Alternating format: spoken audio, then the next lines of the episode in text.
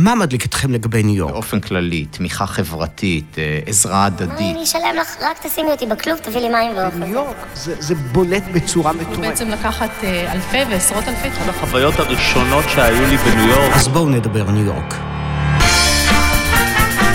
ישראלים חולמים ניו יורק, הפודקאסט של חיים הנדברקר שיספר לכם על ניו יורק כפי שאתם לא מכירים אותה. ברוכים הבאים לחולמים ניו יורק. אנחנו מארחים היום את יותם שגיא, חוקר במדעי המוח באוניברסיטת ניו יורק וגם באוניברסיטת רוקפלר, אם תרצו, מכון ויצמן של ניו יורק. נדבר עם יותם על האיבר המסתורי ביותר בגוף שלנו, המוח, ונרחיב על מחלות נפש, דיכאון, והתחום הכי לוהט בתחום הנפש כרגע, ה psychedelics, הפסיכודלים. לי קוראים חיים אנדברקר, את הפודקאסט הזה עורך גדעון ריקרדו, והנה אנחנו מתחילים.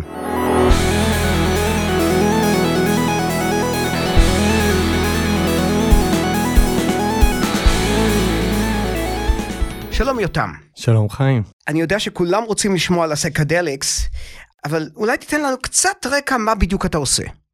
אז uh, אני באמת uh, עובד בתחום של uh, חקר המוח, אני מדען, ואני מתעניין בנושא של מולקולר Neuroscience, שזה בעצם להבין מה קורה בתוך סוגים של נוירונים. התפקיד שלנו להבין איך הנוירונים מתנהגים בזמן מחלה ובזמן של טיפול תרופתי, למשל בתחום של דיכאון. הבנתי. ואתה מטפל, אתה חוקר את העניין הזה של הפסיכודלים, הסייקדליקס, התחום הלוהט הזה, אולי רק בקצרה מאוד, אה, מה אתה עושה, איך אתה, מה אתה עושה בעניין הזה, ואנחנו ניכנס יותר מאוחר לעניין בהרחבה. אז אנחנו באמת אה, משתמשים במודלים של חיות מעבדה, מודלים של דיכאון, ומנסים לראות איך סוגים של תרופות וטיפולים, למשל ה psychedelics, משפיעים על הנוירונים שלהם באזורים מאוד מסוימים במוח. אז אתה נמצא ממש בחזית של המחקר בתחום ה psychedelics. אני רואה את זה יותר כתחום של אה, כל מחלות הנפש בתחום של דיכאון ו stress disorders. כן, אז לפני שנגיע לדובדבן שבקצפת, אולי כדאי שנתחיל קצת להבין טוב יותר מה קורה עם המוח שלנו. מה אנחנו יודעים על המוח היום שלא ידענו לפני חמש ועשר שנים? אנחנו יודעים uh, הרבה מאוד uh, דברים על מה שקורה בתוך הנוירונים, שהם בעצם הסוג תא שנמצא במוח. בעצם uh, אנחנו יודעים שיש לנו המון מהם, יש לנו 86 מיליארד נוירונים.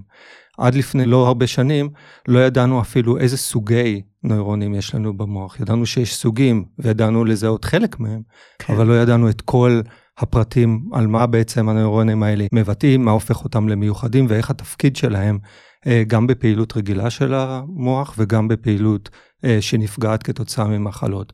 היום אנחנו יודעים קצת יותר על מה נמצא בהם מלכתחילה ואנחנו מקווים שבעתיד גם נדע יותר מה לא בסדר בהם במחלות ואיך זה משתפר בטיפולים. כן, סתם שאלה מן הצד, איך בעצם מחשבים שיש 86 מיליארד נוירונים אמרת? כן, זאת אומרת מי שישב וספר אותם ביד, איך זה הולך? אה, לא ספרו אותם ביד, אבל כן יודעים לעשות אקסטרפולציה. עושים, אזור, לוקחים אזור מסוים, סופרים שם, ועושים הבנתי. אקסטרפולציה. בסדר, לפחות השאלה הזאת נהנתה. אז עכשיו, באופן כללי, מה קורה אצלנו במוח?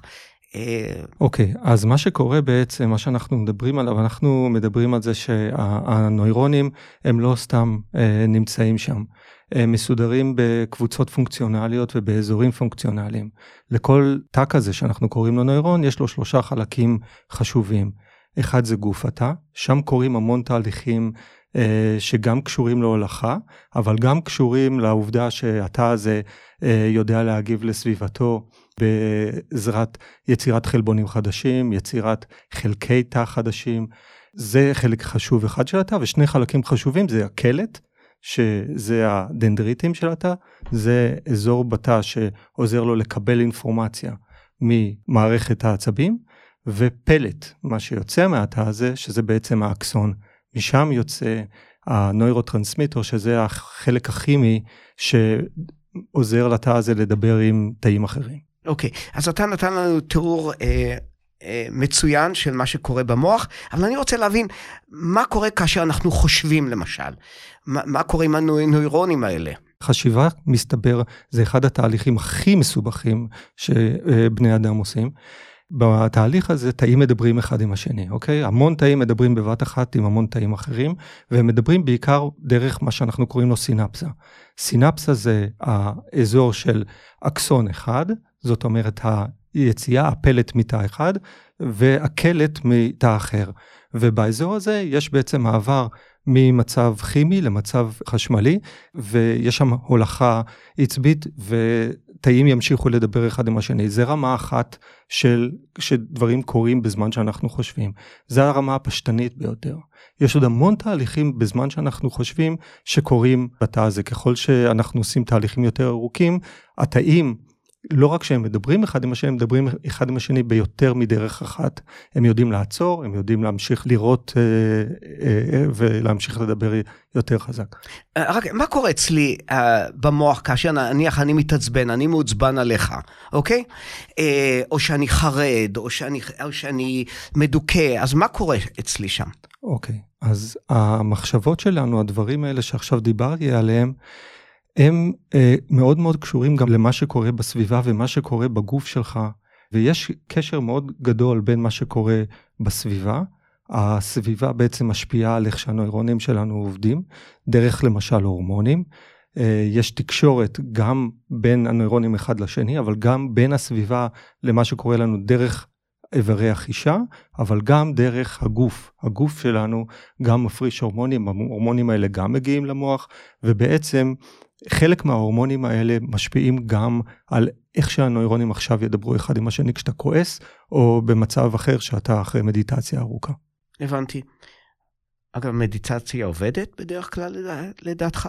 לא רק שהיא עובדת, היא גם מוכחת כטיפול אה, מסוים לדיכאון, אבל שוב, אנחנו מדברים על רמה מסוימת שזה יכול לעזור.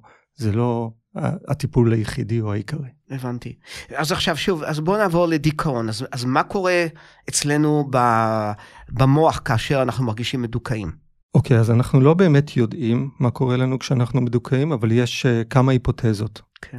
היפותזה אחת זה שיש לנו בעיה כימית בין נוירוטרנסמיטורים שנקראים מונואמינים, ביניהם הדופמין, ביניהם הסרוטונין, שעליו נדבר בהמשך היום, והרמות של המונואמינים האלה משתנות, בעצם יורדות, וכתוצאה מזה אנחנו מרגישים סימפטומים. זו היפותזה אחת.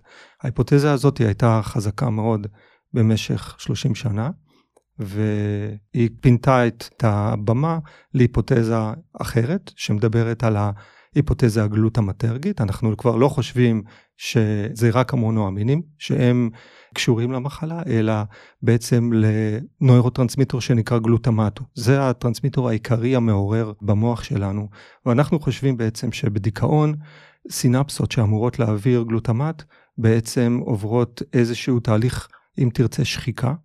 אה, הסינפסות האלה נפגעות, וכתוצאה מזה יש גם ירידה וגם אימבלנס אה, בעצם, חוסר אה, שיווי משקל בין גלוטמט ובין גבה, וכתוצאה מזה בעצם המוח שלנו אה, פועל פחות טוב מאשר אה, מצב של אה, בן אדם בריא.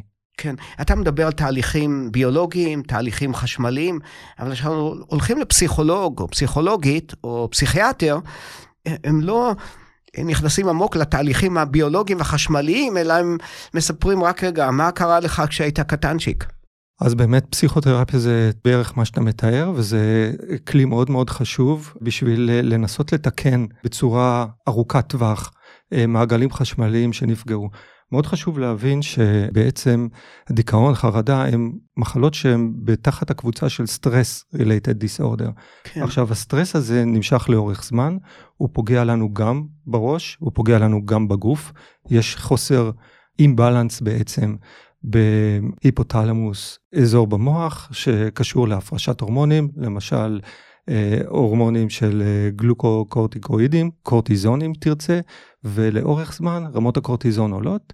זה דבר שקורה אגב בגוף, וככל שזה נמשך לאורך זמן, הקורטיזון הזה במקום לעשות אותנו חדים ומפוקסים, הוא גורם למין קורוזיה, אם תרצה, בסינפסות שלנו. אז רק, אז מה קורה? נניח אני אה, סובל מדיכאון, הפסיכולוג מנסה אה, לשים את זה בפרספקטיבה, אז מה זה, איך זה משפיע על אותם תהליכים שאתה מדבר עליהם? אוקיי, אז באמת אחרי אה, סטרס ממושך, ויש, אנחנו נגיע גם לנושא הזה של הסטרס, אצלנו קוראים לזה uh, stressed synapse, זה בעצם התופעה, סינפסות שאחרי הרבה מאוד סטרס, הן פחות פעילות, הן פחות אה, עושות את העבודה שלהן.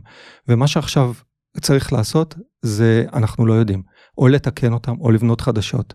אבל כדי שהדבר הזה יקרה צריך, עוד פעם, אנחנו בני אדם ואנחנו עובדים דרך רגשות, אנחנו עובדים דרך המוח, החלק הקוגניטיבי, והדברים האלה חייבים איכשהו להיפטר. הם יכולים להיפטר בעזרת טיפול תרופתי, הם יכולים להיפטר בעזרת טיפול, טיפול של שיחה, אבל לא שיחה אחת. כן. המחלות האלה נגרמות אחרי תקופה ממושכת של סטרס, והן מחייבות גם, ברוב המקרים, חוץ מהפסיכדלים שנגיע אליהם היום, כן. אה, טיפול יותר ממושך גם.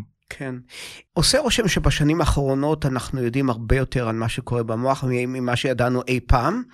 אה, אתה יכול ככה במושגים כלליים להגיד לנו מה אחוז הידע שלנו היום בנוגע למוח, אה, בוא נגיד מתוך 100 אחוזים, כמה אנחנו יודעים היום?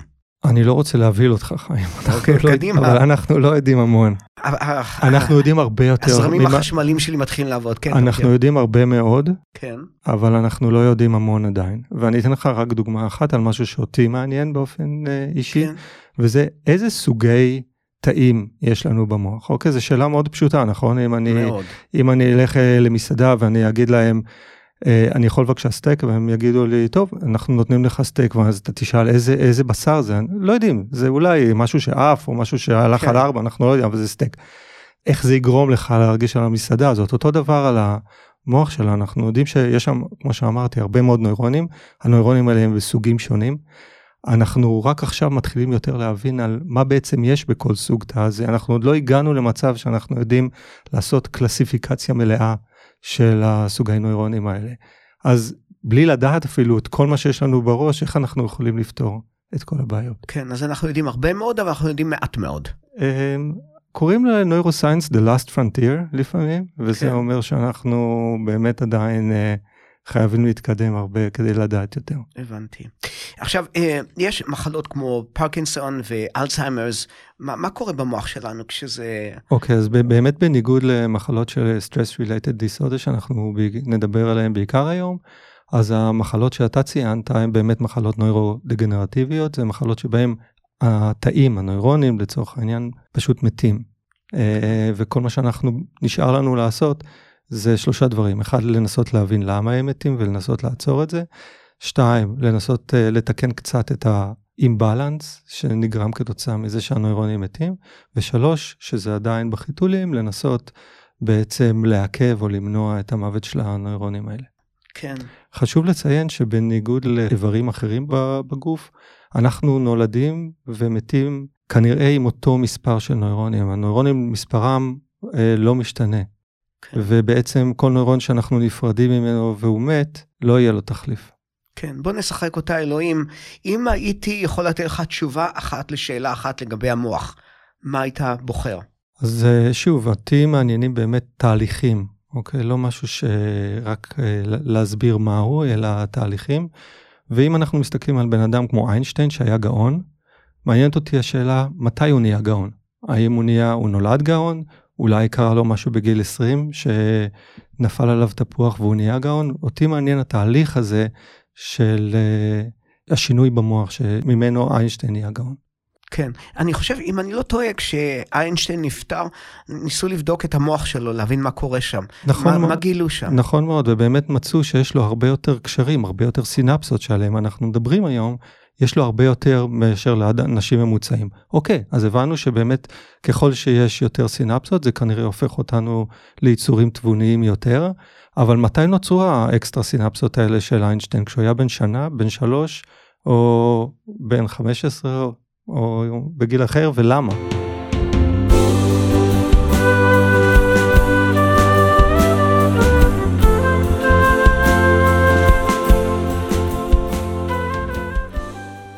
אחרי תקופה קשה מאוד של הקורונה.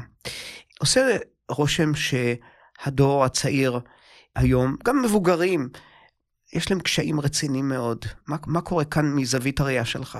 אז זה באמת נכון, רואים באמת אה, עלייה עצומה של אה, מחלות, בערך 60 אחוז, לפי מה שהעיתונים מספרים לנו, ה-60 אחוז עלייה אה, בהרבה מאוד מחלות נפש, זה נכון גם בהתמכרויות, התאבדויות, כתוצאה גם ממנות יתר.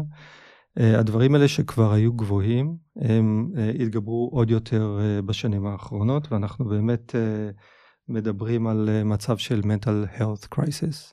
איך זה להיות חוקר מוח בזמן המגפה?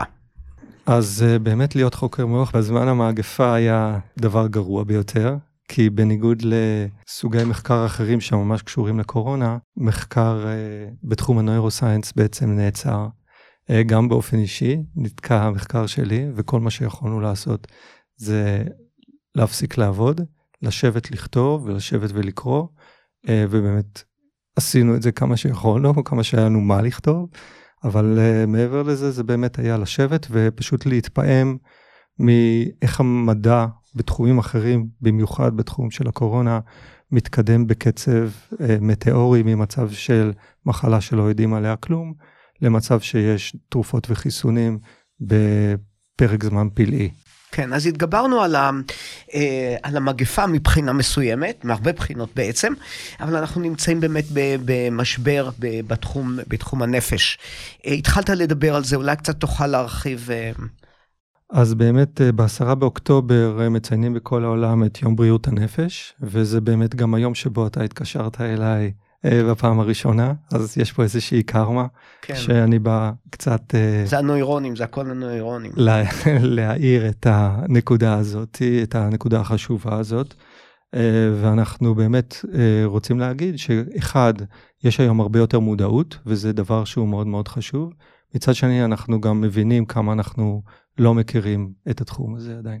לפני זה אולי אני רוצה להגיד שבאמת אמ, יש שני דברים מאוד חשובים שקשורים ל-mental health crisis שעוד לא דיברנו עליהם. אחד זה שהצורך בטיפול מאוד מאוד עלה, והזמינות של הטיפולים באיזשהו מקום ירדה.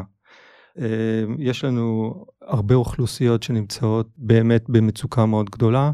הקורונה למשל גרמה לכזה דבר, ואז יש לנו יותר צורך. מצד שני, מאוד מאוד uh, קשה להגיע היום בארצות הברית לטיפול טוב. הסיבה לזה זה קשור כמובן בביטוחים, בביטוחי החיים. למרות ש-90% מהאוכלוסייה פה בעצם יש לה ביטוח חיים, רק 50% מהאוכלוסייה יש לה ביטוח טוב, זה בדרך כלל דרך מקומות העבודה. חיים או בריאות אתה מתכוון? Uh, ביטוח בריאות, כן, סליחה. אוקיי. Uh, וה-50 אחוז שיש להם ביטוח בריאות טוב זה בדרך כלל דרך מקום העבודה. 30 אחוז היתר מקבלים בעצם ביטוחים שהם ביטוחים פחות טובים, זה המדיקר, המדיקייד. והחבר'ה האלה לא כל כך מקבלים זמינות לטיפול איכותי. כן. אה, ולכן יש פה אה, מצב שבאמת אנשים שהם יחסית אוכלוסייה חלשה, יש להם פחות יכולת בעצם לקבל uh, טיפול, וזה חלק מה-mental health crisis שאנחנו כן. רואים. אני שומע שקשה מאוד למצוא היום פסיכולוג ופסיכיאטר. זה גם נכון, או שוב, יש ביקוש מאוד גדול, אמרנו שבעיקר הקורונה גרמה בשנים האחרונות למצב של עלייה מאוד גדולה במצב של סטרס. הדבר הזה השפיע על הרבה מאוד אוכלוסיות, גם על uh, ילדים ונוער, הבידוד החברתי גרם להם למצב של סטרס כרוני בעצם. אנחנו מדברים גם על אוכלוסייה של נשים, אוכלוסייה של קשישים, אנשים שעדיין אה, נמצאים בבידוד, וכמובן אנשים שאיבדו את מקום העבודה, זה הגברים. בעצם כיסינו את כל האוכלוסיות שהם אה, בעצם כתוצאה מהקורונה הזאת, בעצם נפגעים נפשית. אז הדרישה בעצם, או הביקוש אה, לטיפול עלה בצורה מטאורית. מצד שני, אה, מספר האנשים שמטפלים השתנה במקרה הטוב, אבל כתוצאה באמת מהעלייה המאוד גדולה אה, בביקוש, חלק יש גם אה, אלמנט של שחיקה מאוד גדולה, ובעצם חלק מהאנשים האלה גם הפסיקו לעבוד. כן, אז בעצם אתה אומר לנו שהווירוס, וירוס הקורונה, הוא, הוא בעצם הבעיה הקטנה שלנו.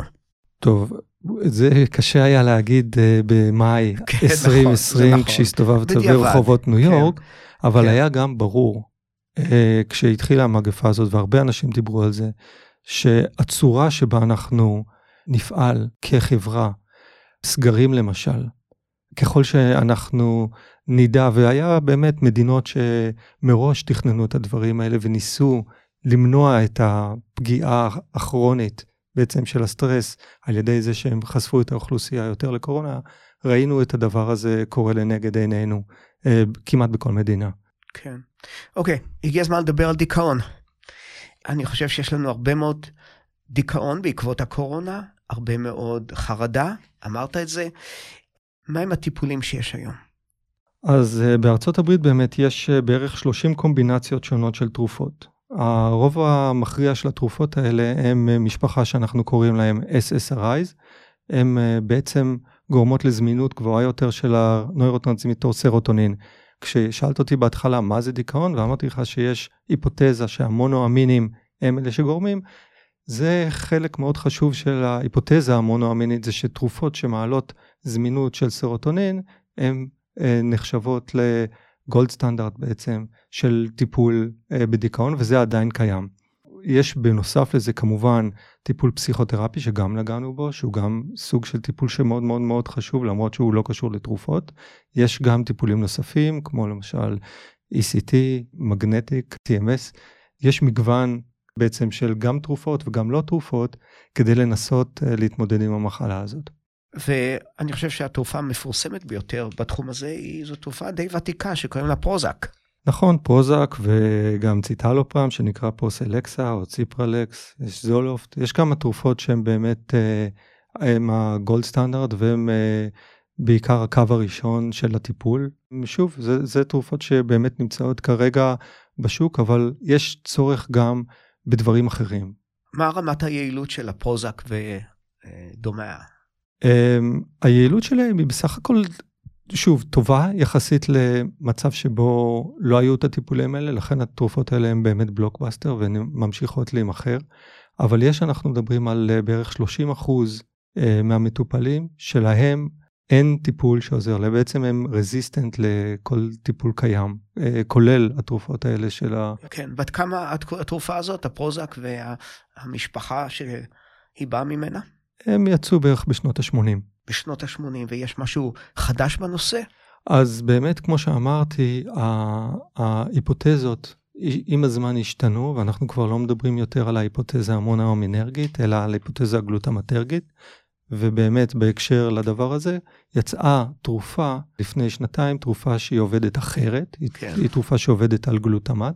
כן. בעצם היא מעכבת את אחד הרצפטורים לגלוטמט, התרופה הזאת נקראת קטמין, והתרופה הזאת היא, היא נחשבת לתרופה מסוג של fast acting antidepressant, היא עובדת אחרת מאשר ה-SSRIs. כן. הקטמין זה לא במקרה סם מסיבות, אם אני לא טועה, או שאני מתבלבל כאן? אתה לא מתבלבל, זה באמת נכון, הוא גם סם מסיבות, והוא גם uh, חומר הרדמה שבזמנו השתמשו בו לסוסים, ועדיין משתמשים בו, האמת, בקליניקה uh, בבני אדם, בעיקר בניתוחים, בניתוחי טראומה, כי אפשר להשתמש בו במהירות יחסית גבוהה. אה, הוא באמת מטשטש, וזה החלק שבו משתמשים בו במסיבות, הוא מטשטש, הוא מוריד, ושוב, הוא מעכב רצפטור לגלוטמט, שזה רצפטור שאנחנו צריכים בשביל לבצע את כל הפעילות שלנו בעצם. אז כשאתה מעכב אותו, אז הפעילות שלנו יורדת, וזה מה שהקטמין עושה. ואז מתחילים לרקוד כמו מטורפים. אני לא יודע מה בדיוק. אתה לא יודע. זה. זה גם לא מה שסם האונס בעצם? אה, נכון, זה גם אה, התפרסם. אז מה אנחנו עושים כאן? אז מה שקרה זה שבאמת הנתונים עליו הגיעו בעצם די במקרה מהקליניקה, וראו שאנשים שנחשפו אה, לקטמין כזה כתוצאה בעצם מהרדמה בניתוח, זה עזר להם במקרה, כשהסתכלו לאחר מכן, עזר להם נגד אה, סימפטומים של דיכאון. ובאמת השימוש היום בקטמין הוא באמת בהשגחת רופא, באשפוז, בדרך כלל במצב של אה, דיכאון מאוד מאוד קשה שעלול להוביל לאובדניות. כן, אני מתאר לעצמי שהמינון הוא נמוך יותר מאשר... אה, המינון הוא נמוך יותר, ולאחרונה גם יצא תכשיר חדש, שבו קטמין בעצם אה, הוא במינון עוד יותר נמוך והוא אה, בעזרת משאף אה, ש... אה, של ספרי שבו באמת המינון מאוד מאוד נמוך, חלק מאוד מאוד קטן מזה מגיע למוח ובאמת הוא לא גורם לאף אחת מהאובדן הכרה והדברים האלה שדיברנו, אבל הוא כן מיטיב אה, לדיכאון. שוב, חשוב לציין שזה באמת אמנם טיפול חדש, אבל היעילות שלו היא לא פתרה את, ה, לא פתרה את המחלה. כן. בעצם, והטיפול וה, שלו, האפקט שלו הוא גם אפקט של קצר טווח, של עניין של ימים ושבועות בודדים, ו, ולא מעבר לזה. אוקיי, okay, חברות התרופות בשלושים השנה האחרונות עבדו קשה כדי לפתח תרופות בתחום הזה? אז uh, אתה ובטח המאזינים יצטערו לדעת שבעצם חברות התרופות הגדולות ביותר, למען האמת, הפסיקו uh, את חטיבות המחקר והפיתוח שלהם בתחום מחלות הנפש, וגם מעבר לזה, גם בתחום כל מדעי המוח, סגרו חטיבות שלמות. הסיבה לזה זה שכמו שאמרתי לך בשאלה הראשונה, אנחנו לא מבינים את המוח באמת, וחברות תרופות, אה, אולי כמו בנקים וחברות להשקעה, לא אוהבים שהכסף שלהם הולך על משהו שלא באמת מבינים לאן. והיות ואנחנו לא מבינים את המנגנונים האמיתיים מאחורי רוב המחלות שאנחנו מנסים למצוא להם פתרון, אין בזה ביטוח, או בעצם זה מין הימור שחברות הפארמה הגדולות, אה, נמאס להם אה, בעצם להמר על, על הדבר הזה, והם הפסיקו, סגרו את חטיבות המחקר, אז בעצם למעט ג'ונסון, שזו חברה יחסית גדולה שהיא יצאה עם ה... אמ, בעצם, הקטמין, כן. אמ, חברות הגדולות, החברות הגדולות בעצם הפסיקו את, אה, את המחקר בתחום אה, מחלות הנפש. לי זה נשמע כמו שערורייה. כן, זה באמת אה, נכון מאוד. יותר קל לפתח תרופות למחלות כמו סרטן, סכרת, והחברות הגדולות האלה הלכו על מה שיותר נוח להם בעצם, ובאמת השאירו את כל המרחב הזה. של uh, מחלות הנפש בלי צ'מפיון שירוץ ויפתח טיפולים חדשים וכתוצאה מזה אנחנו רואים בעצם שהטיפולים שיוצאים הם לא תרופות חדשות אלא וריאציות של קיימות בעצם. בעצם חומרים שהיו קיימים עשרות שנים כן. והם בעצם לא אגיד rebranding אבל פחות או יותר יותר להבין איך החומרים האלה יכולים לעזור לנו בלי ממש להבין מה בדיוק הם עושים. טוב, עכשיו אתה הכנסת אותי לדיכאון עם העניין הזה. קשה, קשה אה, לפתח תרופות חדשות בתחום הזה של הדיכאון, כי אמרת, אנחנו לא יודעים הרבה. אז... אז באמת זה מאוד קשה, כי אנחנו לא באמת אה, יודעים מה קורה במחלה. אגב, אני רוצה בנקודה הזאת, כשאנחנו כבר מדברים על דיכאון, אני רוצה להמליץ למאזינים שלך על ספר ממש חשוב כדי להבין על דיכאון, שזה בעצם אה, חשיכה נראית. ספר שנכתב בעצם על ידי סופר ממש אה, חשוב, ומתאר בעצם את כל התהליכים והסימפטומים מזווית מאוד אישית, אבל בתור בן אדם שיודע אה, להשתמש במילים. אה, כן. מדובר בוויליאם סטיירון, שכתב את בחירתה של סופי. השימוש שלו במילים ובניואנסים כדי לתאר באמת את הקושי הגדול של המחלה הזאתי, אה, מסביר לנו בעצם כמה מסובכת המחלה הזאת ולמה זה כל כך קשה, אחד, להבין את המחלה, ושתיים, לתכנן הוא טיפול. הוא נותן לך גם איזה שהם פתרונות, או שזה בעצם בעיקר מתאר את... לא, הוא לא, המצב הקשה. הוא לא נותן פתרונות, אבל כן. הוא באמת מתאר את המצב הקשה והסיבוכיות אה, של בעצם לרצות ולנסות לתקן מחלה כזאת. כן. אוקיי, אנחנו נעשה הפסקה קצרה, אמ, ולאחריה נדבר על העניין הלוהט ביותר בתחום אה, שאתה מטפל בו היום, הסקדליקס, אז אנא יישארו איתנו. מה מדליק אתכם לגבי ניו יורק? להשקיע במניות של החברה החדשה הזו. אחוזי הקליטה הם בסך הכל אחוזים. זה היה רגע מכונן שבו...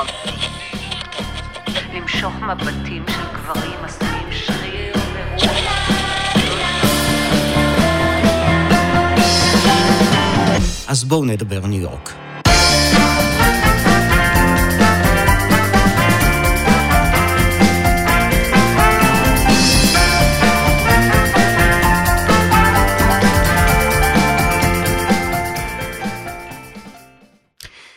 יותם, המילה הלוהטת ביותר בתחום בריאות הנפש היום היא הפסיכודלים, או הסקדליקס באנגלית.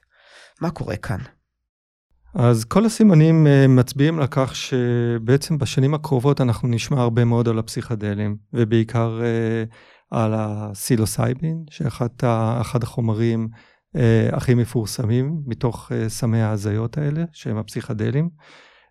ב-2020 מדינת אורגון בארצות הברית עשתה דקרימינליזציה של שימוש בפסיכדלים, ובעצם מינואר 2023, הבא עלינו לטובה, אפשר יהיה להתחיל להשתמש בחומרים האלה שנקראים פסיכדלים בשביל טיפול תרופתי למחלות כמו מחלות דיכאון. ואנחנו באמת נמצאים בעיצומה באמת של מהפכה של לראות איך הפסיכדלים ישנו את הנוף. הפסיכדליקס הם באים מאיזה סמים? אז בעצם הפסיכדלים באים מהסוג של סמי הזיות כמו ה-LSD mm-hmm. ודומיו. ובאמת המפורסם ביותר כרגע זה הסילוסייבין, כי המחקר בו התקדם יותר מאשר אה, בחומרים אחרים, ובעצם אה, החומרים האלה גורמים לנו מצד אחד לאיזושהי הזיה, ומצד שני הם גם גורמים אה, לשינוי ארוך טווח בסינפסות, שזה אותו דבר שמקודם הזכרתי לך בתור אחד ה... uh, הדברים שנפגעים לנו בדיכאון. הבנתי. אז אתה ממליץ למאזינים והמאזינות, לכו השתמשו uh, ב-LSD כאוות נפשכם? זו, זו המלצה.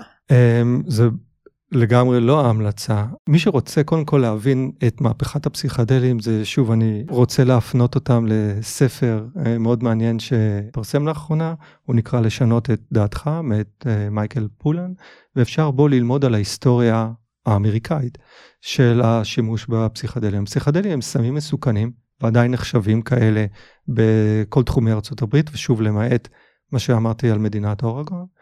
והאישור הזה נוכל בעתיד להבין אה, סכנות וגם את היתרונות בעצם של אה, שימוש בפסיכדלים. חשוב מאוד להבין שאנחנו מדברים פה על חומרים שהם באמת חומרים אה, מסוכנים. נכון שהם לא גורמים להתמכרות, אבל הם עדיין חומרים מסוכנים. כן. אגב, למה מדינת אורגון החליטה לאפשר שימוש בהם? אז למדינת אורגון יש היסטוריה מאוד ארוכה של uh, בעצם להיות המוביל הלאומי uh, באישור. הם, הם היו הראשונים למשל שאישרו את השימוש בקנאביס, הם עשו את זה ב-1973, וכתוצאה מזה אתה רואה עכשיו שהקנאביס הפך להיות uh, חוקי לא רק בארצות הברית, אלא בחלקים אחרים גם של העולם, אבל אה, מדינת אורגון מסתכלת על מה שקורה אה, במקומות אחרים, למשל פורטוגל, ששם בכלל אישרו שימוש בכל, עשו דקרימינליזציה של כל הסמים, ומדינת אורגון אה, עד היום אה, הייתה הראשונה בארצות הברית להמשיך את התהליך הזה. אנחנו חושבים שגם שם יתחיל יום אחד גם תהליך של אישור אה, חוקיות של למשל קוקאין. הבנתי. אגב, אני מסתובב, די מסתובב באזור של הברקשרס, ושם בגרייט ברינגטון למשל, אה, מקום יפהפה, בעצם על כל בלוק יש לך איזושהי מין חנות אחרת לממכר של, של, של, של וויד והמוצרים שלו. ו- וזה מדהים, מגיעים לשם מכל רחבי uh, החוף המזרחי, אבל אני חושב שהיום גם בניו יורק uh, אתה יכול להסתובב ברחובות, וכבר נפתחים לך המקומות הראשונים. אתה לא צריך לקנות שום סמים, uh, רק אתה מסתובב ברחוב, הריחות בכל מקום, אתה יכול לקבל היי רק מלהסתובב ברחובות. תראה, אני אתחיל ממה אני נגד. החלק שהוא נגד זה החלק שבו מאוד מאוד חשוב להבין את מערכת העצבים שלנו ומה קורה לה. כן. אמ, אנחנו בעצם נולדים, כמו שאמרתי לך, עם אותו מספר נוירונים. בגיל אה, מאוד מאוד קטן יש לנו חלק שבו המוח שלנו מתפתח, בעצם אה, המוח גדל, אה, סינפסות נוצרות, ובגיל ההתבגרות חלק מהסינפסות האלה נעלמות בתהליך טבעי שנקרא pruning, ואז אנחנו מקבלים את המוח הבוגר. התהליך הזה של להפוך למוח בוגר שהוא מוח בריא הוא תהליך מאוד חשוב, ולדעתי אסור להפריע לתהליך הזה. והסמים עשויים לעשות את זה. כולם. אלכוהול, ניקוטין, חשיש, פסיכדלים.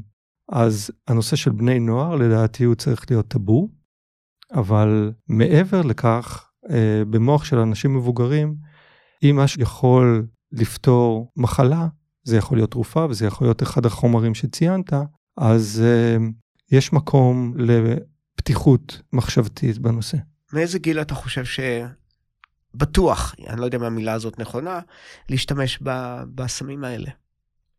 אז תראה, um, אני חושב שהמחלה שהיא הכי מאוחרת, מתפרצת מבין מחלות הנפש, למשל אה, סכיזופרניה, פורצת בגיל ה-20 המוקדמות.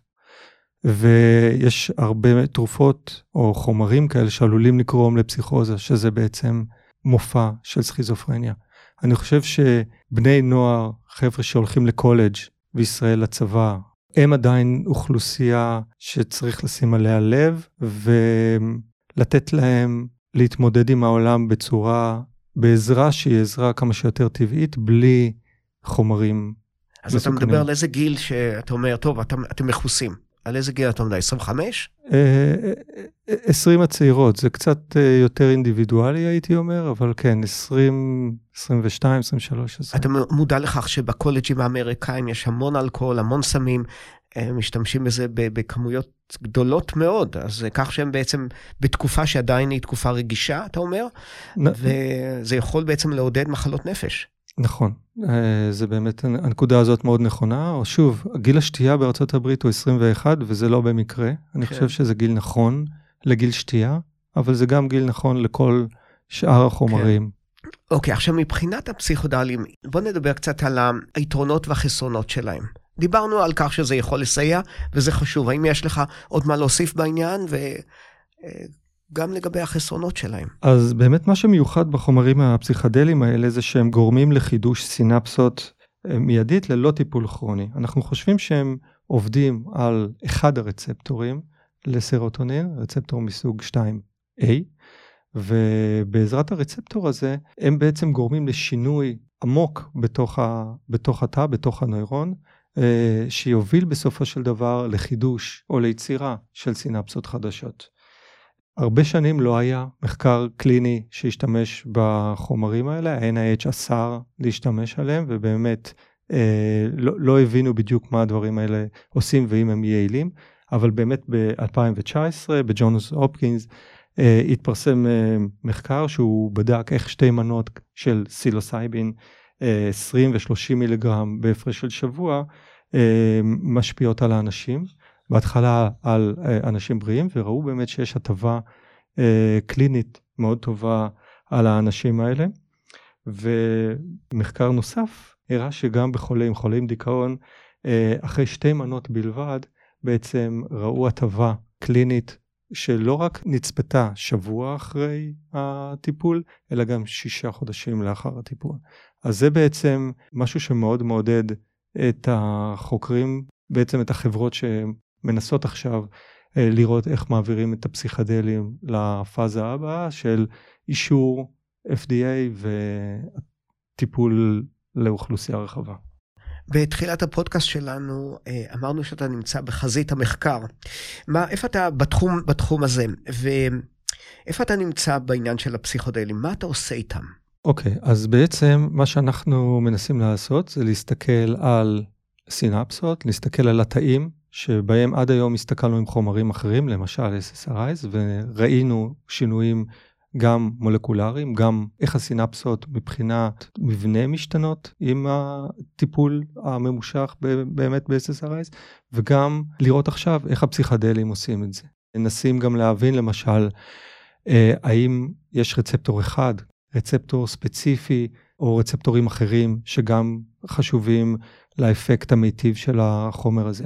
אנחנו גם רוצים להבין באיזה סוג נוירון, אמרתי לך שיש המון סוגים של נוירונים, אולי אלפים, אנחנו מנסים להבין באיזה חלקים של המעגל החשמלי, ודיכאון נחשב למחלה של מעגל חשמלי, לא רק אזור ספציפי נפגע, אנחנו רוצים לראות באיזה אזורים ספציפיים שם הפסיכדלים עובדים, ובאיזה סוגי תאים בתוך המעגלים, התת מעגלים האלה, הרצפטורים האלה חשובים, ומה השינויים שבעצם נגרמים בתאים האלה אחרי החשיפה לפסיכדלים. אז אתה עובד על חיות מעבדה בעצם. נכון מאוד, אנחנו uh, עובדים בעצם על מודלים, כי שוב, יש בעיה מאוד גדולה, אנחנו מדברים על מחלה לא באזור אחד ולא בסוג תא אחד. אנחנו לא יכולים לקחת תאים בצלחת ולדמות דיכאון. אה, אנחנו גם לא יכולים לקחת זבוב ולדמות מעגל חשמלי או מעגל עצבי שדומה למעגל חולי דיכאון. אנחנו גם לא יכולים לקחת אפילו עכברים אה, ואולי אפילו גם לא קופים כדי לדמות מחלה של דיכאון, כי אנחנו לא יודעים באמת מה זה דיכאון. גם מוח החיה שונה ממוח האדם בסופו של דבר. נכון מאוד, אבל אנחנו כן יכולים לעשות קירובים ככל שנוכל, כן. וחיות מעבדה, ביניהם עכברים, עוזרים לנו בכך שאנחנו יכולים לקחת עכברים, ליצור בהם מודל של דיכאון, החיה מתנהגת במדדים התנהגותיים וגם במדדים מטאבוליים, כאילו כן. היא נמצאת במצוקה, ואנחנו יכולים לנסות את החיה הזאת, לנסות, אחד, לאפיין בדיוק מבחינה תאית, מולקולרית וחשמלית, מה קורה שם, מה השתנה, וגם לנסות בעצם לטפל או לשחזר או לראות או לצפות מה יעשו חומרים כמו אה, נוגדי דיכאון. ואנחנו מרגישים טוב עם מה שאנחנו עושים, כי עשרות שנים של מחקר גרמו לזה שבעצם אה, התרופות הקיימות בשוק שימשו ועבדו על המודלים האלה. יש צד קליני למחקר שלך? אז יש צד קליני. אה, דיברנו על זה שבעצם הסינפסות אה, נפגעות כן. במחלה כמו דיכאון. ומה שאנחנו מנסים להבין זה האם הסינפסות שנפגעות והאם הסינפסות שנוצרות כתוצאה מטיפול תרופתי, האם אנחנו יכולים לראות את השינויים האלה גם בפלזמה, זאת אומרת בדם. כן. למה אנחנו חושבים ככה? כי uh, בזמן שיש מעבר כימי uh, בין תא אחד, בין האקסון לבין דנדרית של התא הבא, בעצם יש סינפסה, ובתוך הסינפסה הזאת משתחררות וזיקולות קטנות עם נוירוטרנסמיטורים. אה, אנחנו מנסים למצוא רמזים למה שקורה בסינפסות האלה, בווזיקולות האלה, בעזרת פלזמה, ואנחנו משתמשים גם בפלזמה של חיות מעבדה וגם בפלזמה של חולים, ומנסים לראות האם יש חומרים שמשתנים, יש חלבונים שמשתנים, ומנסים לבודד בעצם את החלקי אה, סינפסות האלה בעצם מה, מהמוח. באיזה דרך... חומרים אתה משתמש אגב, מה psychedelics? לא, משת... לא, לא באופן אישי, אתה משתמש למחקר שלך, על חיות. אז psilocybin, זה החומר שאנחנו משתמשים. עכשיו, המילה, יש עוד איזושהי buzzword שקוראים לה microdosing. איך, מה דעתך על העניין הזה? אולי תסביר לנו מה זה ו... ומה הדעה שלך בעניין. אז בעצם מה זה microdosing? שוב, כדי להבין את מהפכת הפסיכדלים, צריך להבין שהרבה מאוד דברים הגיעו בעצם מהשטח, מאנשים. אז uh, למרות שה, שהפסיכדלים הם סמים אסורים, אנשים בארצות הברית המשיכו להשתמש בהם גם בשביל מסיבות וגם כאמצעי בעצם טיפול. ומה שקרה בעצם זה שבסך הכל הרגולציה, הרגולטור, ה-NIH וה-FDA, הם מורידים את המגבלות. אז בעצם מה שאנחנו uh, רואים שאנשים משתמשים אה, בפסיכדלים האלה, וזה גורם להם להזיות. אבל, כמו שאמרנו, כדי לראות את האפקט המיטיב, אנחנו לאו דווקא מעוניינים בחלק של ההזיות, אנחנו מעוניינים בחלק של מה שנקרא uh, treatment או פלסטיסיטי. אנחנו רוצים את הדבר הזה לשחזר בלי לקבל את ההזיות, אז מה עושים? מורידים את המינון של הפסיכדלים שגורמים להזיה בפחות או יותר 10 אחוז, שוב, זה הגיע מהשטח, אז בזמנו דיברו על בערך חצי אינץ' או סנטימטר פסיק שתיים של uh, חתיכת פטריה, לקחת את זה ולנסות לראות האם הדבר הזה, כשלוקחים אותו uh, לאורך זמן, האם הוא עוזר. אז uh, זה דבר שהוא הגיע שוב די ממצב של שמועות, ואנשים שניסו לטפל בעצמם, דיווחו על זה שה microdosing עוזר להם. אז במקום שחברות התרופות יעשו את העבודה, אז בעצם החבר'ה ברחוב עושים לנו את העבודה. זה נכון, אבל גם אז צריך את החבר'ה ברחוב הזה שידווחו האם הדבר הזה עוזר. אז באמת יש פה סקר מאוד מאוד גדול של אנשים שמשתמשים, ובאמת בשנים הראשונות, חמש שנים, ארבע שנים אחורה, אנשים דיווחו שזה עוזר. אז מה שעשו, עשו שני דברים. קודם כל חייבים שיהיה גם מחקר מבוקר. אז שני מחקרים מבוקרים יצאו לאחרונה, אבל לפני זה רק אני אספר אה, אנשים שמשתמשים ב microdosing הם באמת לא רוצים את החלק של ההזיה, ומסתבר ש-40% מהם הפסיקו את ה microdosing, שזה בעצם לקחת אה, כמות קטנה של psilocybin כל יומיים שלושה, אה, הפסיקו בעצם את השימוש בגלל שהם חוו משהו שבעצם הוא, הוא טריפ. עכשיו, מדובר על אנשים שרוצים לקום בבוקר, להרגיש טוב יותר וללכת לעבודה. הם לא יכולים להרשות לעצמם להפסיד 4, 5, 6 שעות של היום, כי הם נמצאים בתוך טריפ. ולכן הנושא הזה של ה microdosing הוא צריך להיות הרבה יותר מבוקר, לא רק uh, על ידי אנשים, אלא באמת על ידי מינונים. אבל מצד שני, באמת uh, גם להיות מגובה במחקר. ולאחרונה יצאו שני מחקרים קליניים שבהם אנשים קיבלו microdosing, והתוצאות לא היו מאוד uh, מעודדות. עכשיו, מדובר שוב לא על אנשים שהם בהכרח חולי דיכאון, אלא על אנשים שרוצים להרגיש טוב יותר. יכול להיות שהמנגנונים שלנו אצל חולי דיכאון יגיבו אחרת לכזה microdosing, אבל so far בתור איזשהו, אתה יודע, Prozac nation שהיינו, אנחנו לא נהפוך ל microdosing nation, כנראה בשנים הקרובות. אז, אז ההזיה שבאה עם חלק מהסמים, האם זה דבר טוב או רע? אז זאת שאלה מאוד טובה ועדיין פתוחה, אנחנו עדיין לא יודעים האם החלק של ההזיה הוא חלק אינטגרלי וחשוב בתוך הטיפול הפסיכדלי. ושוב, אנחנו מדברים על הטיפול הפסיכדלי בתור טיפול של full dose של psilocybin. אנחנו יודעים שהחולים כן חווים את זה. מאוד חשוב שהטיפול הזה ייעשה על ידי אה, אנשי צוות, וכרגע החברות שדוחפות אה, את הפיתוח אה, לקליניקה של אה, פסיכד... של פסיכדלים, בעצם זה לא יהיה טיפול שאתה לוקח תרופה אצל הרוקח בבית המרקחת והולך הביתה, אתה תצטרך עדיין אה, פסיכיאטר שיאבחן אותך, אתה תצטרך מטפל שיהיה איתך במהלך הארבע עד השש שעות שכרגע הטיפול הזה, הסשן הזה נמשך, ובסשן הזה אתה בעצם אה, תחווה איזשהו טריפ, ואחרי שני טיפולים כאלה, אתה בעצם אמ, תקבל את ההטבה הקלינית, אוקיי? אבל כרגע אנחנו לא ממש יודעים אם החלק הזה של הטריפ כביכול, החלק שבו יש את ההלוצינציות, האם הוא חלק מאוד חשוב או שזה איזשהו byproduct של רצפטור, רצפטור שפועל באזורים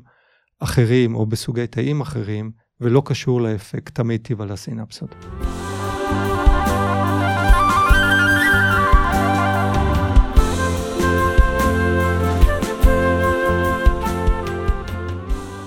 אתה מדבר על מערכת בריאות שנמצאת במשבר, בקושי אפשר למצוא פסיכולוג או פסיכיאטר, ואתה מדבר איתי על אה, מישהו שיעקוב אחרי האדם שמקבל את ה psychedelics במשך 6 שעות, 7 שעות, 8 שעות. אה, זה נראה לי ממש אה, אוטופי בימים האלה. נכון מאוד, ובאמת זה שוב אחד הסיבות העיקריות שהנושא של ה microdosing ניסה לתפוס תאוצה. מה זה שווה לי מערכת הבריאות שלא עובדת בשבילי, אני צריך עוד פעם לחזור לפסיכיאטר ועוד פעם לחזור למטפל כדי לעשות את הסשן הזה של הפסיכדלים, שאגב, כרגע גם אנחנו מדברים עליו, אם אנחנו מדברים על מחירים, אז כרגע סשן כזה או סדרת טיפול כזאת אה, מתומחרת ב-6,000 דולר ומעלה. אז זה לא גם משהו שהוא כרגע פרקטי, וכמובן שחברות לא חברות הביטוח כמובן... חברות הביטוח לא ייתנו לך את הכסף הזה. כרגע הם לא ייתנו את זה, כן. אבל אה, שוב, כשאתה משווה את זה לטיפול אחר, שכרגע הוא גם unaffordable, כמו טיפול אה, פסיכולוגי ממושך, טיפול פסיכיאטרי אה, מסוג של ECT, אז אנחנו מדברים על משהו שהוא עדיין יותר affordable, אבל זה נכון. אנחנו עדיין מדברים על טיפול שהוא נעשה על ידי uh, אנשי צוות מוסמכים ולכן באמת עלה הנושא של ה microdosing שבו אני מטפל בעצמי uh, על ידי uh, שימוש במינון נמוך של חומר קיים. אני רק רוצה להוסיף שיתרון שוב בולט של הפסיכדליים זה שבאמת הם לא ממכרים ויש להם מעט מאוד תופעות לוואי. תחשוב על זה שיש תרופה שאתה לא לוקח אותה למשך כל חייך, אתה לוקח אותה בסך הכל פעמיים. אין לה הרבה תופעות לוואי. כן. אבל מה מסתבר? שב microdosing, באמת לאורך זמן שאתה לוקח את הדברים האלה, אז באמת הפעילות לאורך זמן על רצפטורים כאלה, היא כן עלולה לגרום לתופעות לוואי למרות שהמין הוא נמוך. למשל, כן. מצאו אה, פגיעה במסתמי לב, שבהם יש רצפטור לסרוטונין, לא 2A, אלא, לא 2A, אלא 2B, אה, ומצאו אה, שלאנשים שעשו microdosing לאורך זמן, אה, הם ראו תופעות לוואי שלא ראו ב full dose של, של ה psychedelics.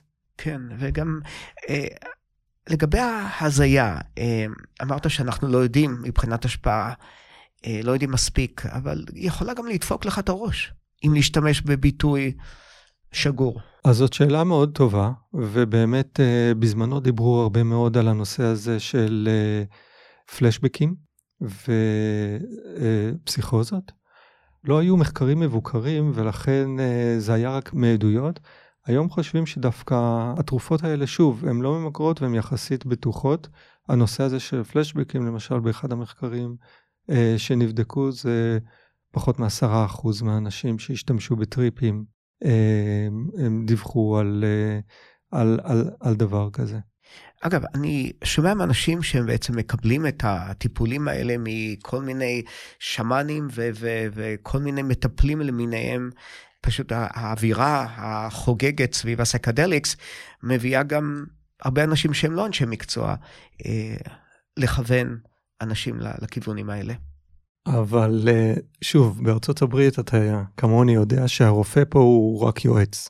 כן, רופא המשפחה הוא זה שבעצם מנהל לך את התיק הרפואי. פה אף אחד לא מנהל בעצם את התיק הרפואי וכל אחד מנהל את התיק הרפואי של עצמו. אתה הולך לרופא כשיש לך בעיה והוא מציע לך מגוון טיפולים ואתה יכול לקחת או לא לקחת. ובעצם אנחנו חשופים להמון מידע דרך העיתונות, דרך פרסומות אה, ודרך חברים. ומסתבר באמת שרוב האנשים שמשתמשים בפסיכדלים זה איכשהו קשור גם למשהו שהם מכירים, זאת אומרת הם לא סתם קראו על זה ומזמינים את הפסיכדלים שלהם דרך איזשהו דארקנט, הם מכירים את הבן אדם שמוכר להם את הסמים, זה לא שמן ברחוב סתם, זה שמן ברחוב שאתה מכיר אותו מאוד מאוד טוב. כן. עכשיו, יש שאומרים שבעצם מריחואנה זה בעצם לא סם, ובעצם אין עם זה שום בעיה. אתה מחזיק בדעה הזאת גם? אז אה, שוב, לפי הרשויות, לפי הניידה בעצם, אה, שזה ה-National Institute of uh, Drug Abuse, עדיין מריחואנה והקנאביס וקנבינואידים הם בעצם חומרים מסוכנים שעלולים כן לגרום לתלות ויש להם תופעות לוואי. אה, וזאת ההגדרה, זה לא, זה לא הולך להשתנות, גם אם זה הופך לחוקי. זה גם צריך מאוד uh, להבין ולהבחין. הדברים שהם חוקיים הם לאו דווקא בריאים, אבל uh, זה גם נכון לניקוטין, זה נכון לאלכוהול. כן. אה, אף אחד לא מקשיב לנו. אתה גם קצת משתמש, אתה מגניב קצת מהמעבדה? אני אספר לך את זה בסיפור, אוקיי? אז אה, אחד אה, בא לרופא שלו ושואל אותו אם יש לו סיכוי להגיע לגיל 100. אז הרופא שלו שואל אותו, אתה מעשן? הוא אומר לו, לא, מה פתאום? אתה שותה משקאות חריפים? לא, אני רק אה, משקאות בריאות ושייקים. אתה מסתובב עם נשים מפוקפקות? לא, אני לא, אה, לא עושה כאלה דברים. אז הרופא שואל, אז למה אתה רוצה להגיע לגיל 100? כן. אז אה, אני, אה, זאת תהיה התשובה שלי. אז אתה מסתובב עם נשים מפוקפקות. אה, I'll take the fifth. קיבלת. Uh, טוב, בוא, אני, בנוגע לסייקדליקס, יש לך עוד משהו אחר? אני שאלתי את שאלותיי, I rest my case, יש לך משהו להוסיף? אני שוב רוצה לנצל את הבמה הזאת כדי להגיד שהמוח שלנו עד סוף גיל ההתבגרות הוא איבר מאוד רגיש. התנסות זה דבר אחד, לגיטימי, אבל uh, שימוש ממושך אצל נוער בארצות הברית, במקומות שאנחנו uh, גרים בהם, אני חושב שכל הורה יעשה טוב אם יעשה שיחות עם הילד שלו כשהוא בגן, בגיל 13 על הנושא הזה של uh, חומרים. על זה נאמר good luck. לאו דווקא. אני חושב okay. שעוד פעם, כל עוד הדברים על השולחן, אה, זה יכול מאוד לעזור. אוקיי. Okay. אה, בוא נעבור קצת לגבי הרקע שלך, מאיפה אתה בארץ? אז אה, אני בעצם, מ, בגדול אני מרמת השרון, שם ביליתי את מרבית אה, ילדותי עד אה, גיל הצבא, ובעצם אחרי זה כבר התחלתי לנדוד. אה, לפי המקומות שבהם עבדתי. ציפור קטנה לחשה לי שאביך היה בחיל אוויר? נכון, אני נולדתי בעצם בבסיס תל נוף, אבי היה אה, נווט קרב, נווט מסוקים לפני זה, אה, היה ממקימי אחת הטייסות של הפנטום, ובעצם אני גדלתי את ילדותי הראשונה, העברתי בבסיסי חיל האוויר סביב אה, מלח, מלחמת אה, יום כיפור. רק רגע, רק רגע. ילדי דיפלומטים במשרד החוץ, אני פעם כתבתי על זה כתבה, אה, יש להם איזושהי בעיה של, אה, של קשר לבית, ליצור קשר לשורשים שלהם, בגלל המעבר הזה הבלתי פוסק מעיר לעיר. מה קורה עם הילדים של טייסים שעוברים מבסיס לבסיס? אמ, אני חושב שזה משהו שכנראה יכול להיות דומה, אבל אה, אני ראיתי כשעברנו פה לניו יורק משהו מאוד מעניין. ובבית ספר שהילדים שלי הלכו אליו, כל שנה הם עשו מיקס של כל הילדים, והילדים שנה אחרי זה כבר היו עם ילדים בכיתה שהם לא הכירו בכלל, והם עשו את זה בצורה מודעת. כן. אז um, אני חושב שזה צורה אחת להסתכל על דברים שאתה uh, צריך גם את היכולות האלה, את הכישורים האלה של לדעת להסתדר בסביבה שאתה לא מכיר בה את כולם. כן. בישראל זה אולי לא תמיד נפוץ, אבל uh, אני חושב שיש בזה גם משהו שזורק אותך טיפה למים, כן. וגורם לך uh, ליצור קשרים חברתיים במהירות יותר גדולה. איך התגלגלת לניו יורק? אז בעצם uh, לא סיפרתי לך שאחרי הצבא התחלתי ללמוד uh, בבית ספר לרוקחות באוניברסיטה העברית. מאוד עניין אותי המוח תמיד, ועניין אותי תרופות שעובדות על המוח. אחרי תואר ראשון המשכתי לדוקטורט בטכניון, עבדתי בפקולטה לרפואה אצל אה, פרופסור מוסא יודים, שש, שהשנה בעצם קיבל את פרס ישראל על מחקרים פורצי דרך בתחום הפרקינסון, ולקראת סוף הדוקטורט הלכתי להציג את העבודה שלי בכנס מדעי בברלין. מי שנתן את ההרצאה הכי גדולה בכנס היה חתן פרס נובל לשנת 2000, פול גרינגרד, שיש לו מעבדה באוניברסיטת רוקפלר. ואני ראיתי את ההרצאה הזאת ועף לי המוח, כמו שנקרא. וישר... זה קורה גם לחוקרי מוח, כן. ישבתי, כתבתי לו מכתב בישראלית חוצפנית, ואמרתי לו שאני צריך לבוא לעבוד אצלו במעבדה, והפלא ופלא, הוא הזמין אותי למעבדה, ובעצם באתי לפוסט דוקטורט, ונשארתי טיפה יותר. עבדתי עם פול במשך 15 אה, שנה, עד שהוא לאחרונה בעצם אה, נפטר אה, באופן מפתיע בגיל 93. אבל את כן. החלק המפתיע, כן. כן, אמרתי שזה באופן מפתיע, כי זה באמת אה, מקרה מאוד מיוחד של בן אדם שגם בגיל 93 כן. פעיל מאוד, עם מעבדה גדולה שעובדת, ובאמת אה, זה היה מרתק אה, לבוא ולעבוד איתו כל כך הרבה שנים. הקמתי קבוצת מחקר של דיכאון, ולפעמים כשהיינו מעצבנים אחד את השני, הייתי מדבר איתו ככה אה, על, על early retirement, מה קורה עם זה, אבל... אה, את יש... מה שאתה עושה כאן, היית יכול לעשות גם בישראל? אה, אולי חלק. המחקר הזה, חשוב להבין שהוא גם מאוד יקר, אוקיי? אה, קשה לעשות מחקרים כאלה לאורך שנים. צריך מימון שהוא בעצם לא רק לקבל פרס אחד גדול, אלא בעצם אה, הרבה מאוד גרנטים גדולים כדי אה, לעבוד uh, במעבדה שבאמת משתמשת בכאלה מודלים ובכאלה uh, יכולות טכנולוגיות. Um, אז התשובה היא שאפשר לעשות הרבה דברים בישראל, יש בישראל מדענים מדהימים שעושים דברים שאפשר רק לדמיין אותם, אבל במקרה שלי אני לא בטוח. כן, אני ראיינתי כאן שתי מדעניות, את נטלי ארצי, חוקרת בסרטן, ואת אינה ריקרדו לק, שהיא חוקרת בתחום הקורונה, וכולם כאן, הם אוהבים את ישראל. אה, יש לי תחושה שאפשר להקים כאן מכון ויצמן ישראלי שלם, אולי שניים אפילו, אולי שלושה כאן בניו יורק או בארצות הברית. אה, אנחנו בעצם אה, משווים אוכלוסייה של 350 מיליון עם תל"ג מטורף לאוכלוסייה של 8-9 מיליון. אה, עם בכל זאת יכולות יחסית מוגבלות. אה, יש פה מדענים אה, מדהימים, רובנו באים לפה לשלוש שנים, לפחות עם הצהרה כזאת, גם אני. גם אני. ואנחנו איכשהו מוצאים את עצמנו עם הזדמנויות. לפעמים ההזדמנות הטובה ביותר היא לחזור, ולפעמים צריך גם לקחת את ה-road less traveled.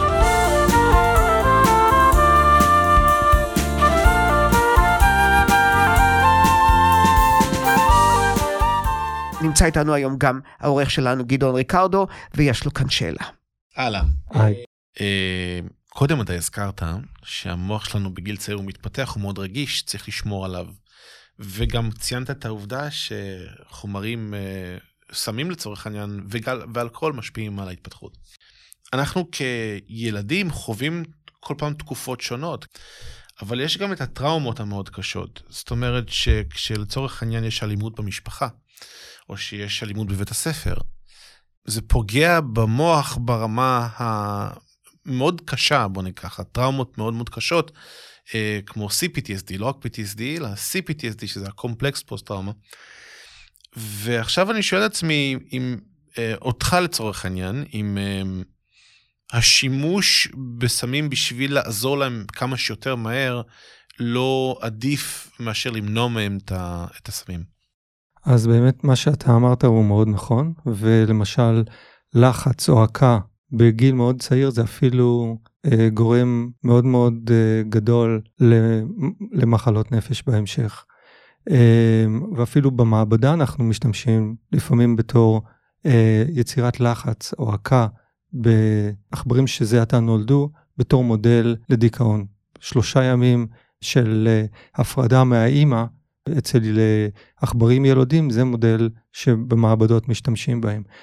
עכשיו העניין הוא שאנחנו חייבים לנסות להבין איך ההעקה הזאת היא בעצם גרמה למחלה. וכשאנחנו באים ומנסים לתקן את זה באמצעים של תרופות, התרופות האלה הן תרופות שנוסו על מבוגרים. אנחנו לא באמת מבינים לגמרי את התהליכים שקורים אצל אנשים רכים. ולכן, שוב, כשצריך לעשות טיפול, אז דבר אחד צריך לעשות מחקרים מבוקרים כדי להבין בדיוק איזה מהחומרים האלה הם חומרים מסוכנים ואיזה לא. למשל, אני אתן דוגמה, מצאו למשל שתרופות כמו SSRI, שהן תרופות מאוד בטוחות יחסית לשימוש אצל מבוגרים, גרמו שהן גורמות דווקא עלייה בהתאבדויות אצל נוער. אנחנו עדיין לא מספיק מבינים את ה... איך המוח שלנו מתנהג עם החומרים האלה בגיל צעיר. ולכן אני נשאר בזהירות הזאת של להיזהר עם חומרים מסוכנים עד גיל בעצם בגיר. שוב, מתוך הבנה שאם זה תחת השגחה רפואית, אז זה דבר אחד, אבל אם זה בשביל ריקריאיישן, אם זה בשביל להיות, כי הפירס שלך עושים את הדברים האלה, שם אני חושב שאנחנו כחברה צריכים להיות יותר זהירים. כן. יותם, אנחנו בשלב השאלות הזהות. מה אתה אוהב בניו יורק? Uh, טוב, אני אוהב הרבה דברים בניו יורק. אני אוהב את כל מה שהתיירים אוהבים, כמובן. ואני גם אוהב את הדברים שקשורים לישראל בניו יורק. יש פה הרבה מאוד מקומות ישראלים, יש פה תרבות ישראלית, יש לנו המון חברים מדהימים ישראלים. ויש פה גם uh, מטוס לישראל uh, כן. שנמצא לא רחוק. אתמול פגשתי אותך באקראי בהופעה של עידן רייכל. כן, נכון. Uh, באמת, uh, אחד הדברים שבאמת מאוד uh, מקלים על השהות בחו"ל, אלה אנשים שאוהבים את ישראל ומחוברים לישראל, זה היכולת uh, לחיות קצת את ישראל. ביום יום אנחנו באמת כולנו אנשים אמריקאים מקצועיים ומקצוענים, ויש לנו גם מעגלי חברים. אמריקאים לעילה ולעילה, אבל זה מאוד נחמד מדי פעם גם אה, אה, לחזק את החלק בלב הישראלי שלנו. ומה אתה לא אוהב בעיר הזאת? אה, טוב, באמת בתקופה האחרונה אנחנו מדברים על אה, עלייה בפשיעה, אנחנו מדברים על אה, אה, באמת אה, קושי יותר גדול אה, גם אה, ביום יום. uh, להרבה מאוד אזרחים uh, בניו יורק, וזה באמת uh, משהו שהוא לא היה לפני הקורונה. זה נכון, גם עיר מאוד מלוכלכת. אתה עם עכברי מעבדה, הבעיה של ניו יורק עכברושים ברחובות, אז זה בסדר. יש כאן גם בעיות. אוקיי, יותם, יש לנו נוהג לאפשר לאורחים לשאול אותי שאלות. אם יש לך, אז זו ההזדמנות שלך. אוקיי, אז דווקא הכנתי שאלה. הרבה פעמים בניו יורק אה, הולכים ברגל, נכון? אתה הולך לכל מקום ברגל, להליכה פה ברגל. מלאים באנשים, ורציתי לשאול אותך מה יותר ניו יורקי בעיניך? ללכת uh, מהר ברחובות uh, מנהטן ולא להיתקל באנשים, לא לפגוע בהם פיזית, אלא ללכת בין, או ללכת ב- בניו יורק ולא ליצור קשר עין עם אנשים. אז ראשית, אני חושב שאני אוהב ללכת ברחובות של ניו יורק. זה מקור השראה בשבילי. הרבה כתבות ורעיונות נולדו אצלי בראש, זה הנוירונים שדיברת עליהם, כאשר אני הולך ברחוב. הרחובות עושים משהו לנוירונים שלי.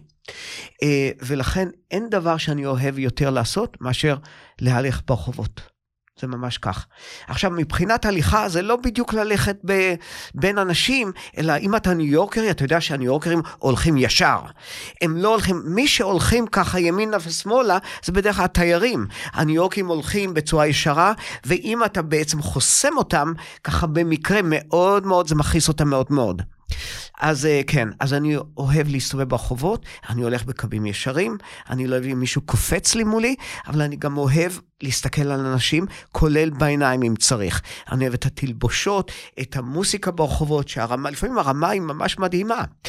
אה, ופשוט, זה, זה, זו החגיגה שלי.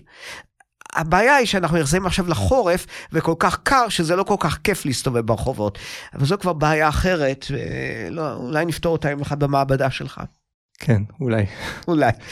אוקיי, תודה לך יותם שהיית איתנו היום, ותודה גם לכם המאזינים והמאזינות שהקשבתם.